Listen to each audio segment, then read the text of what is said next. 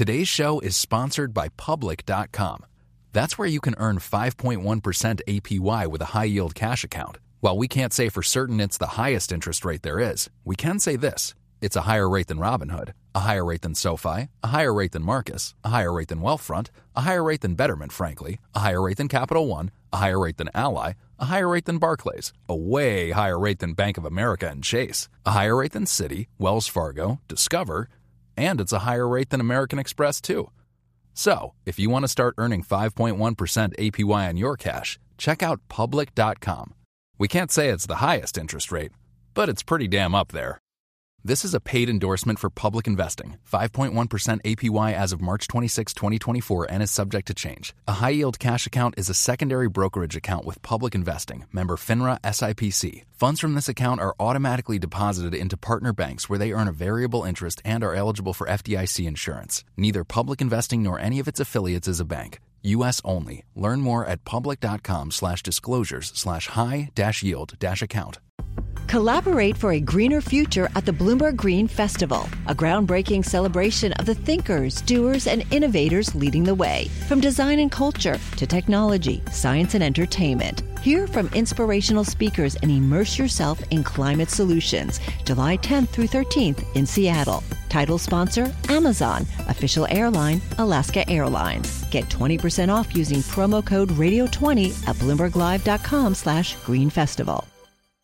This is Bloomberg Wall Street Week. Markets shrug off higher consumer prices. The economy is in the process of rebounding. Will the Federal Reserve have its own digital currency? The financial stories that shape our world. Many people think the yields are just going to keep marching up. We have more spending coming out of Congress. One of the big questions I think on investors' minds, inflation. Through the eyes of the most influential voices. Larry Summers, the former Treasury Secretary. Brian Moynihan of Bank of America. Wells Fargo CEO Charlie Scharf. Bloomberg Wall Street Week with David Westin from Bloomberg Radio. Global investors search for direction with global economic recovery uneven, pandemic risk not going away, and geopolitical risk on the rise. This is Bloomberg Wall Street Week. I'm David Westin.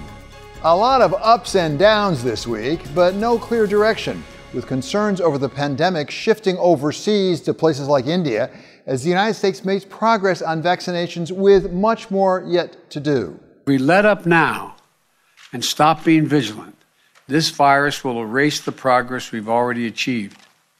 The sacrifices we made, the lives that have been put on hold, the loved ones who've been taken from us, the time we're never going to get back. There was a lot of talk about infrastructure, including what it means, and some groping toward a compromise, but prospects remained very unclear. And U.S. corporate earnings have come in strong so far, but let's be honest, that was more or less expected, wasn't it? And the markets, by and large, reflected the gives and the takes, with equities hesitating in their reflation march upward, and the 10 year yield staying just about 1.5, neither surging toward 2 nor falling back down.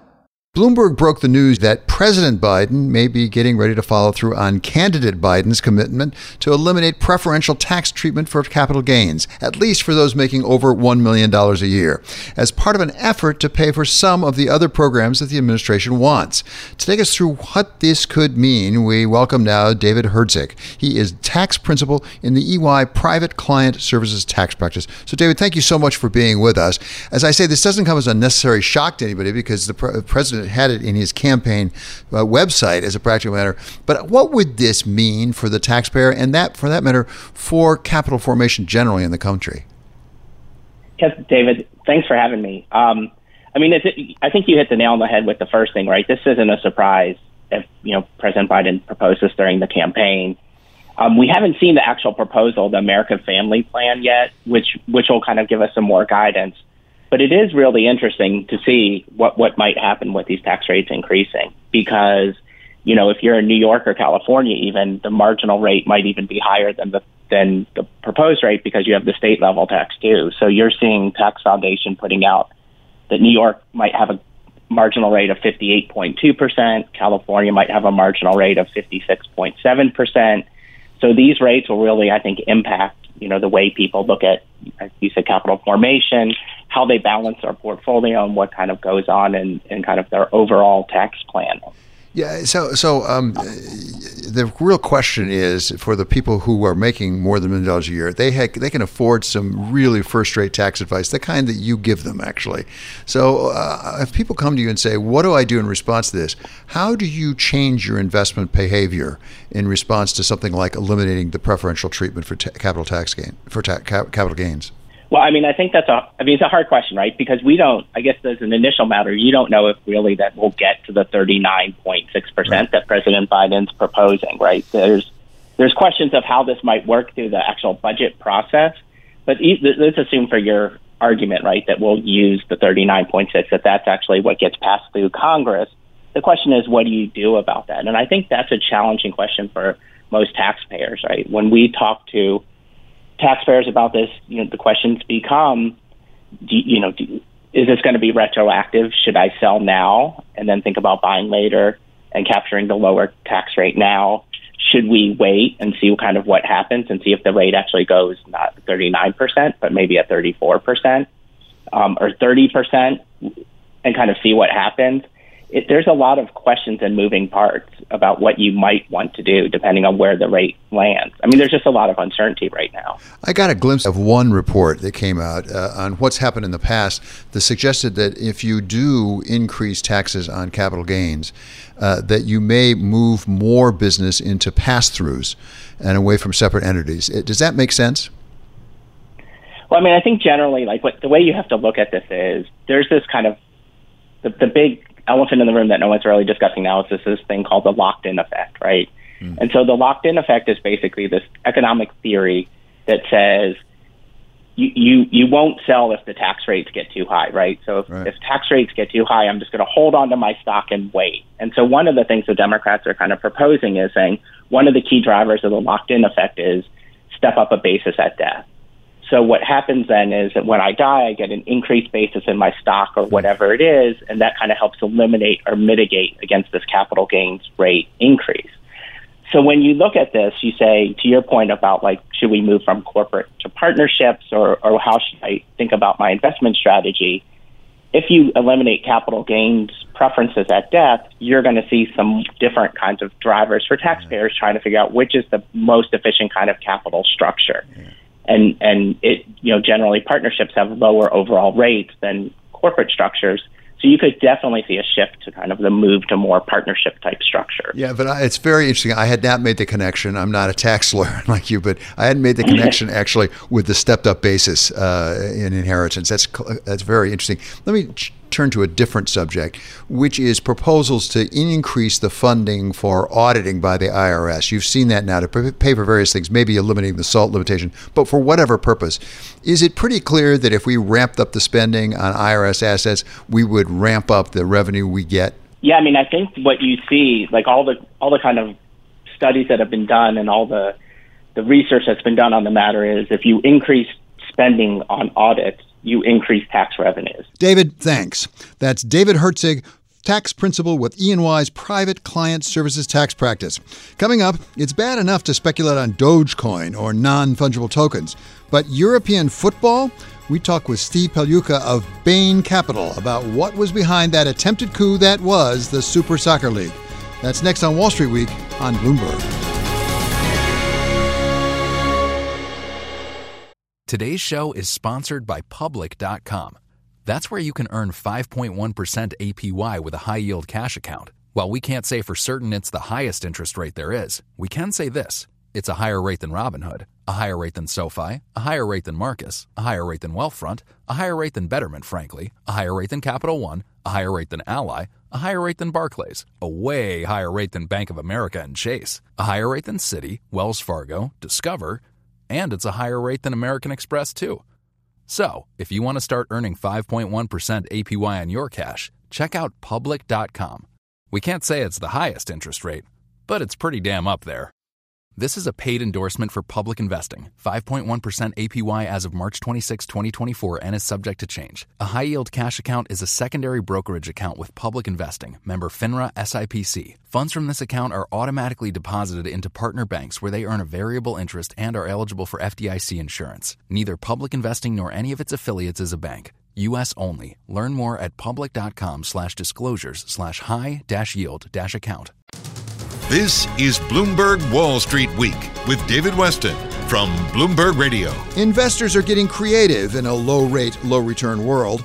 SPACs, for instance, used to be a last resort for companies struggling to go public, but they've become all the rage, at least until the SEC warned this month about accounting errors. They raised nearly $26 billion of share sales in January alone, compared with less than $14 billion in all of 2019. Here's Scott Minerd of Guggenheim. The upside is if uh, the sponsor finds a really good investment, uh, you know, you could uh, still double or triple your money. It's a similar story with cryptocurrencies. Bitcoin broke out in 2017 before plunging and shot up to nearly $65,000 last week before tumbling once again. In addition to institutional interest, the NASDAQ listing of Coinbase last week lifted crypto's profile in mainstream markets. It's obviously as an asset people are investing in. You know, our clients are asking us, can we invest in this asset and you know, put it in our accounts and look at it? That's Bank of America Chairman Brian Moynihan. Smaller coins like Dogecoin, which was created as a joke, soared along with Bitcoin and has Elon Musk's backing. Here's Galaxy Digital's Mike Novogratz. You know, Doge was a meme coin. It doesn't really have a purpose. Let's put people in the safest, best stuff, uh, not, you know, these joke coins. The crypto craze also fueled the rise of NFTs, non fungible tokens, unique, irreplaceable identifiers created by algorithms, which gives value to digital art and other assets. There's money to be made with NFTs. In February, an animated image of a flying cat leaving a rainbow trail went for almost $600,000. Reality is the collectibles market is somewhere between 300 500 billion uh, dollars US per uh, total. And I think that the reality is this market could get just as large. That's Jonathan Bixby from NFT Investments. There was a time when the ultra wealthy might buy a sports team as a way to diversify their portfolio. But this week, a group of elite European football clubs decided to go further and create a whole new league, a super soccer league that would turn the richest and most popular sport in the world on its head. 12 clubs from England, Spain, and Italy signed on, backed by $4.8 billion in debt financing from JP Morgan but it created a storm of protest from fans and from UK Prime Minister Boris Johnson. By the end of the week, several teams were backing out. Here's European Commission Executive Vice President Margrethe Vestager. I myself am just, you know, kind of relieved that now some of the clubs are, are dropping out. As you have heard my colleague, uh, Margaritis Schinas, very, very strong that this is not the European way when it comes to football. Turns out the Super Soccer League may not make it, but you have to wonder whether it made sound business sense or was just another example of too much money searching for too few opportunities. Before the league collapsed, we heard from someone who resides at the crossroads of high finance and sports ownership. Steve Pagliuca is co chairman of private equity giant Bain Capital and co owner of the Boston Celtics. So we spoke with him before the league collapse about what was up with the Super Soccer League. On paper, conceptually, moving to a more American style sports ownership situation will be great for those big clubs because right now in Europe um, there is no there are no cost controls, virtually no cost controls. You can own a major franchise and be relegated, um, so that a lot of uncertainty from a business standpoint.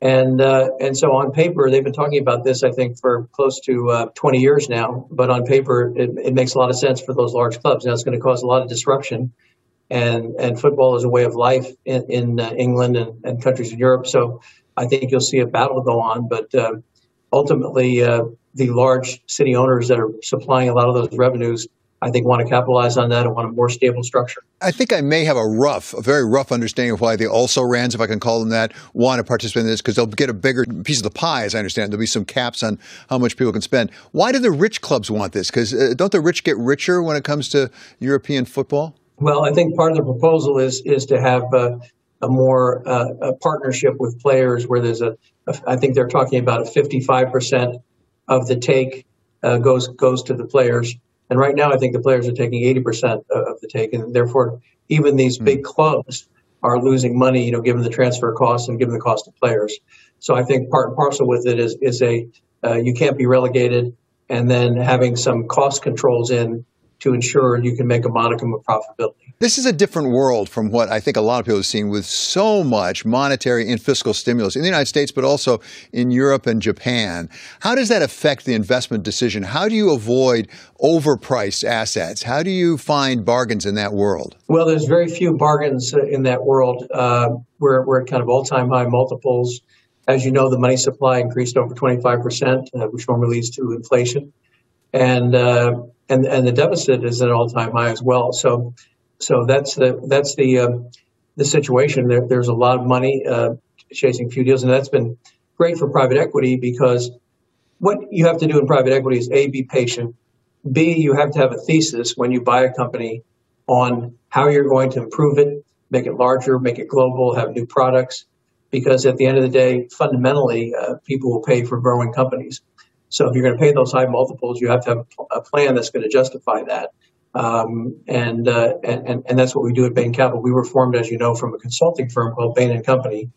And from day one, we've been uh, helping companies grow and and uh, and prosper, and, and, that's what we have to keep doing. And, and we got to proceed with caution, not get carried away to pay, uh, be the last one to pay the highest multiple before the crash, but pay a, a you have to pay a fair multiple, and then make those companies grow. You mentioned the money supply and inflation. There's something of a debate going on between, on the one hand, I might put Jay Powell on one side saying, don't really worry about inflation that much, given for a long time it's been deflationary, disinflationary rather than inflationary. And Larry Summers, perhaps on the other side, saying, wait a second, pumping this much money into the economy, you're going to get more inflation than you think. Where do you come out on that, and how do you take that into account if you do when you're looking at investments? Well, I'm, I'm with Larry Summers on that. If, if you look at, at, at all the data points in any country in the last hundred years, when the money supply has increased at that level, you have gotten inflation, you know, 95, you know, 98% of the time within a year or two after those kinds of massive increases.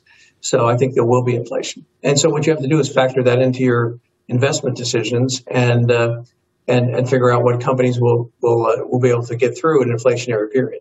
So com- companies that companies that uh, can withstand that kind of inflation, you have to factor that in your models and factor that in price you pay. Do you take into account the the future strength or weakness of the dollar? Because typically, when you run de- record deficits, trade deficit as well as budget deficit, you're going to have a weaker currency. Do you anticipate that possibility? Do you take that into account in investing? I think you have to take that into account as well, especially if you're if you're uh, uh, on both sides of it. If, if you're if the dollar appreciates and you're a highly export driven business, uh, USA business that exports all over the world, that's going to be beneficial to you. Um, if you have raw materials and you have things that you're importing to manufacture, um, that's going to be uh, not beneficial to you. So uh, I would suspect we're going to have an inflationary environment, and those things will have to be factored in all of our, all of our investment decisions. Thanks to Steve Pagliuca of Bain Capital. Coming up, investing in our future. What would putting $2.25 trillion to work on infrastructure do for our economy and for U.S. business? From Ralph Schlosstein of Evercore. That's next on Wall Street Week on Bloomberg. This is Bloomberg Wall Street Week with David Westin from Bloomberg Radio. There was a lot more talking about infrastructure this week, including talk between the president and a bipartisan group of lawmakers about what's needed and about how to pay for it. Everyone seems to agree something needs to be done, but we don't always hear exactly what it would accomplish. So we asked someone who's spent his career walking the halls of power in Washington and then those of Wall Street. Evercore co chairman and co CEO Ralph Schlosstein. I think the economy is in uh, very, very uh, good shape, poised to make a quite rapid recovery. And I believe, if anything, the economy uh, is going to surprise on the upside uh, because there's so much uh, pent up uh, demand uh, to consume, so much uh, buildup of net worth uh, and savings on uh, personal balance sheets. that if we're going if we're going to get a surprise, I believe it's on the upside, and I think if we're going to get a surprise in unemployment, I think it will be in how rapidly it declines. And I think if we get a surprise in earnings, it will also be on the upside. Uh, so I think one of the questions people have is people expect that sort of upswing, no question. Is it going to be a sugar rush, a, a, sugar high that we come down off of quickly? Or what do you think about the longer term prospects, not just for 2021, but going into 2022 and beyond? The challenge here is to get back to potential uh, as rapidly as possible, but not on a path that causes you to overshoot and cause you know, longer term and more sustained uh, inflation. Uh, as you said in your opening remarks, uh, the amount of uh, fiscal and monetary stimulus uh, that has been applied is absolutely unprecedented. And the rapidity with which it's been applied is also uh, unprecedented. So we're a little bit in uncharted waters uh, as to uh, what happens after we get closer uh, to, uh, you know, potential uh, growth. I will say that over the long term, we have to get more balance between revenues and expenditures in the government. Uh, you know, the pace at which debt is expanding is tolerable in a period of economic decline like we're uh, like we've been in for the last year or so, but it's not sustainable uh, over the longer term. One of the advantages, I think, of your job is you get to talk to CEOs all the time. Are they concerned about overshooting? I think was the term you used. Are they uh, worried about running the economy too hot? At this point, I'd say there's very little concern uh, about that. Uh, CEOs are uh, concerned about making sure they have uh, sufficient uh, trained and qualified workers. they're concerned about their uh, supply chains due to the rapidity of the recovery. Uh, but at this point, uh, you know, we're still so far away from, uh, you know, capacity uh, that that concern really doesn't exist today. And I will say also that the the logical concern that one might have is that inflation is that is sustained at a much higher level than we would like. And I do believe that, uh, you know, technology, including some of the advances that we've made uh, as a result of COVID, does serve as a longer term uh, depressant on inflation. So one of the things we're seeing proposed now by President Biden is a massive, I think that's not an overstatement, a proposal for what he calls infrastructure, $2.25 trillion. We also now have Republican senators coming back and saying, well, we believe in infrastructure, but maybe to the tune of 570 billion rather than the 2.25 trillion. But whatever the number is, what is that likely to do to the economy?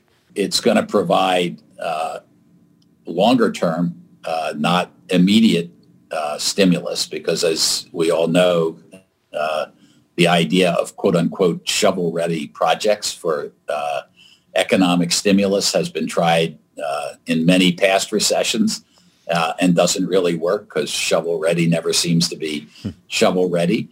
I think the proposition that we need to make multi-hundred billion, perhaps trillion-ish dollar investments in uh, roads, bridges, broadband, uh, all things that uh, enhance uh, productivity over the intermediate to longer term. I think there's broad-based agreement on that. Uh, and I think there is still compromise or disagreement on the amount. there's, a, there's certainly disagreement on what constitutes infrastructure. And there are certainly things in President uh, Biden's proposal that uh, you know expand the historical definition of in- infrastructure. And then, of course, there's the big question about how uh, does this get financed? Thanks to Ralph Schlosstein of Evercore. Coming up, it's the second largest economy in the world. And if we thought China might be throwing its economic weight around, now we have the evidence. From special contributor Larry Summers of Harvard and Anna Gelpern of Georgetown University. That's next on Wall Street Week on Bloomberg. Today's show is sponsored by Public.com.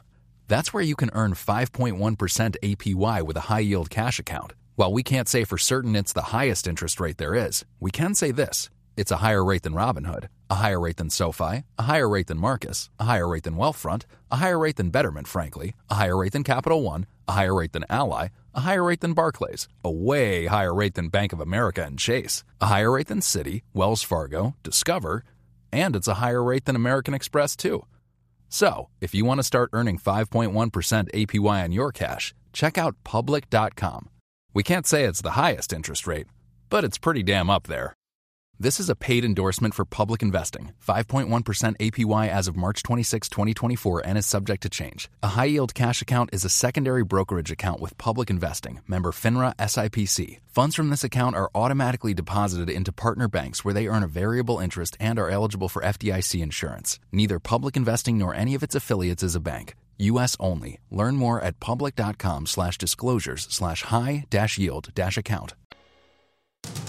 This is Bloomberg Wall Street Week with David Westin from Bloomberg Radio. China, the number two economy in the world, gaining on the United States, and it is coming to exercise its economic power around the world, including through that One Belt, One Road, it's making a lot of sovereign loans all around the world. We don't know very much about them, but we now have a new insight into them and that is because of Professor Anna Gelpern. She is from Georgetown University, and we welcome her now. She's done a study on it. We're joined by our special contributor, Larry Summers, who really pointed out, Anna, to begin with. So, Anna, it's a fascinating thing you did. You actually got your hands on some of these contracts because most of us can never see what they are. The terms on which China is lending to some sovereigns around the world. What did you learn? The project is very much a collaboration. There are folks from AidData, William and Mary, specialize in finding um, project documents about um, various bilateral uh, uh, deals with China and otherwise. And um, they found uh, a uh, hundred pure accident, by the way, a hundred nice round number um, contracts between Chinese lenders, primarily China Exim Bank and China Development Bank, and governments in developing countries. And it's both One Belt, One Road, and you know, large emerging markets in Latin America, Argentina, Ecuador, among them.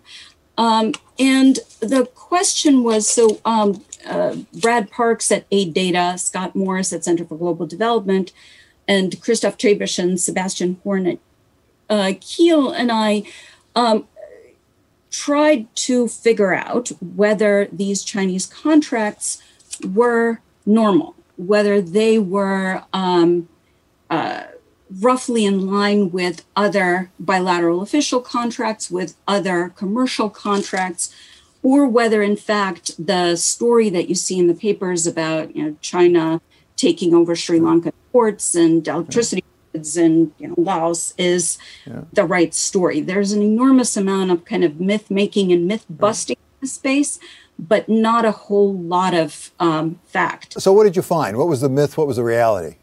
The myth was China lends against infrastructure. Uh, China takes over these facilities on the one hand, and the other myth is, um, you know, China is a benevolent lender um, that helps development. Well, neither of those is really quite right, and these warring myths are sort of beside the point. What we found was uh, terms that are more aggressive, more muscular than uh, other bilateral official contracts, um, and more muscular than uh, most commercial contracts. But the difference we found was really a difference of degree. So China is much more likely to use revenue accounts, so to control cash, for example, um, in a bank account as additional security beyond sovereign credit than other uh, lenders. China is much more likely to use Chinese lenders much more likely to use very expansive confidentiality clauses. Um, again, others use them, but not nearly as often. We see a lot more linkages between the loan contracts and other projects by the same Chinese lender or other Chinese lenders or Chinese enterprises in the borrowing country. Um, so cross default linkages. Um, and then there is one clause that we found that is truly unique, and that is a promise not to restructure the debt uh, in the Paris Club of uh, you know, government to government creditors or otherwise in these coordinated restructuring. So, Larry, let me pick, that goes to you actually, as former Treasury Secretary. You know the Paris Club well. That's been historically a sort of ad hoc way we work it out when people can't pay their debts. Did it come as a surprise to you that they'd exclude these debt agreements from the Paris Club? I've learned not to be surprised uh, too often. I think Anna's done hugely important research that moves us beyond ideology to some practicalities. And I think those practicalities are that it's wrong when people go on go into strong rhetoric about debt trap diplomacy, but at the same time, China isn't completely playing fair vis-a-vis other creditors and writing clauses into its contract that says that we won't participate in the global multilateral rescheduling processes isn't really fair and you can't have a system where people write go to people who are desperate for money and get them to agree to contracts that one particular category of debt can't ever be restructured. So I think we're going to be in a much more fruitful position to have international dialogue on these matters because of uh, the research that Anna and her many colleague and her many colleagues have done. But look, this is a big deal. We've got more flow of credit across international borders than at almost any point in history. You look at the amount of debt that's carrying junk bond type spreads, and that's telling you that people think that not always that debt's going to get repaid, and sometimes it's going to have to be restructured. And the right time to think about the restructuring of debt is not when we're in extremis, but uh, in advance. And so I think there's going to need to be a lot of soul searching in the international community around these debt uh, issues. And, you know, I think that it's going to take it's going to take time. I think one of the important conclusions of Anna's research is that none of us have a monopoly on virtue, and that some of the practices that people thought of as problematic Chinese practices are also pro- uh, problematic European practices and maybe even problematic in some cases American uh, practices. And so we just need to work through a uh, system that can work for everybody. So, Anna, let's pick up on what Larry just said. Uh, and you are an expert on sovereign debt, not just Chinese, but in general, sovereign debt. Uh, it, does it make sense to ask the question how many of these provisions, muscular you call them, provisions are to protect China as lender as opposed to advance China, China policies? Or is it inherent in any sovereign debt that, in fact, the sovereign doing the lending is going to try to have their will in things other than just getting repaid? So that's a fabulous question, David, because I think that we spend way too much time haggling over these boundaries between official and commercial lending. Whereas, in fact, I think the assumption has got to be, and what we see is, it's all mixed motive and the motives shift over time. What we see in the contracts is the leverage that the lender has to pursue their goals. I mean, we saw this in Russia, Ukraine, mind you, right? Where the Russian Sovereign Wealth Fund sued Ukraine for $3 billion in London. Was that a commercial transaction or was that part of a broader strategy? In some sense, commercial official is, is not a fruitful question to ask. The question is, what are the objectives of this lender? What tools does this lender have? And what bargaining power does the borrower have? I mean, borrowers have agency, and I think that it's um, important for us to make sure that A, um, countries know what they're getting into, and that uh, there is some sort of a set of norms, and in particular surrounding disclosure. I must say, I mean, the one thing that I learned from this project is I really want to see the contract. there are a set of special features about sovereign debt and policy and all that, but some of this comes back to something that, in a way, is even uh, simpler. If I'm borrowing to buy a car, I want two things. I want as low an interest rate as possible. And I also want, in the event that I don't pay the car back, pay the debt back, it to be as hard for the lender to repossess the car as possible. And there's some trade off between those two things. If it's going to be really hard to repossess the car, the lender's going to demand a higher rate. And so you have to think about it both at the beginning in terms of the desire to have lower rates and partway through in the event that uh, thing that things go wrong. And that's really the subtlety uh, in this subject. Okay, thank you so very much to Professor Anna Gelpern of Georgetown Law and, of course, Wall Street Week special contributor Larry Summers of Harvard University. Finally, one more thought. Can Zoom be hazardous to your health? Working from home. A year ago, most of us didn't really think much about it, but 13 months ago, we all packed up our things and we left the office and we went off to work from our homes, never thinking that it might last for over a year. So now we've spent a year figuring it all out the tech, the kids learning from home, finding some place to do our work, and oh, yes, learning how to use Zoom or Skype or whatever. At first, it was a rush, how much we could get accomplished. But now it's starting to dawn on us that there's another side to this working from home business. Sure, it's convenient to walk down the hall or around the corner, but it's equally convenient for everyone else to reach out and get us any time of day or night, and that includes, goodness knows, on the weekends.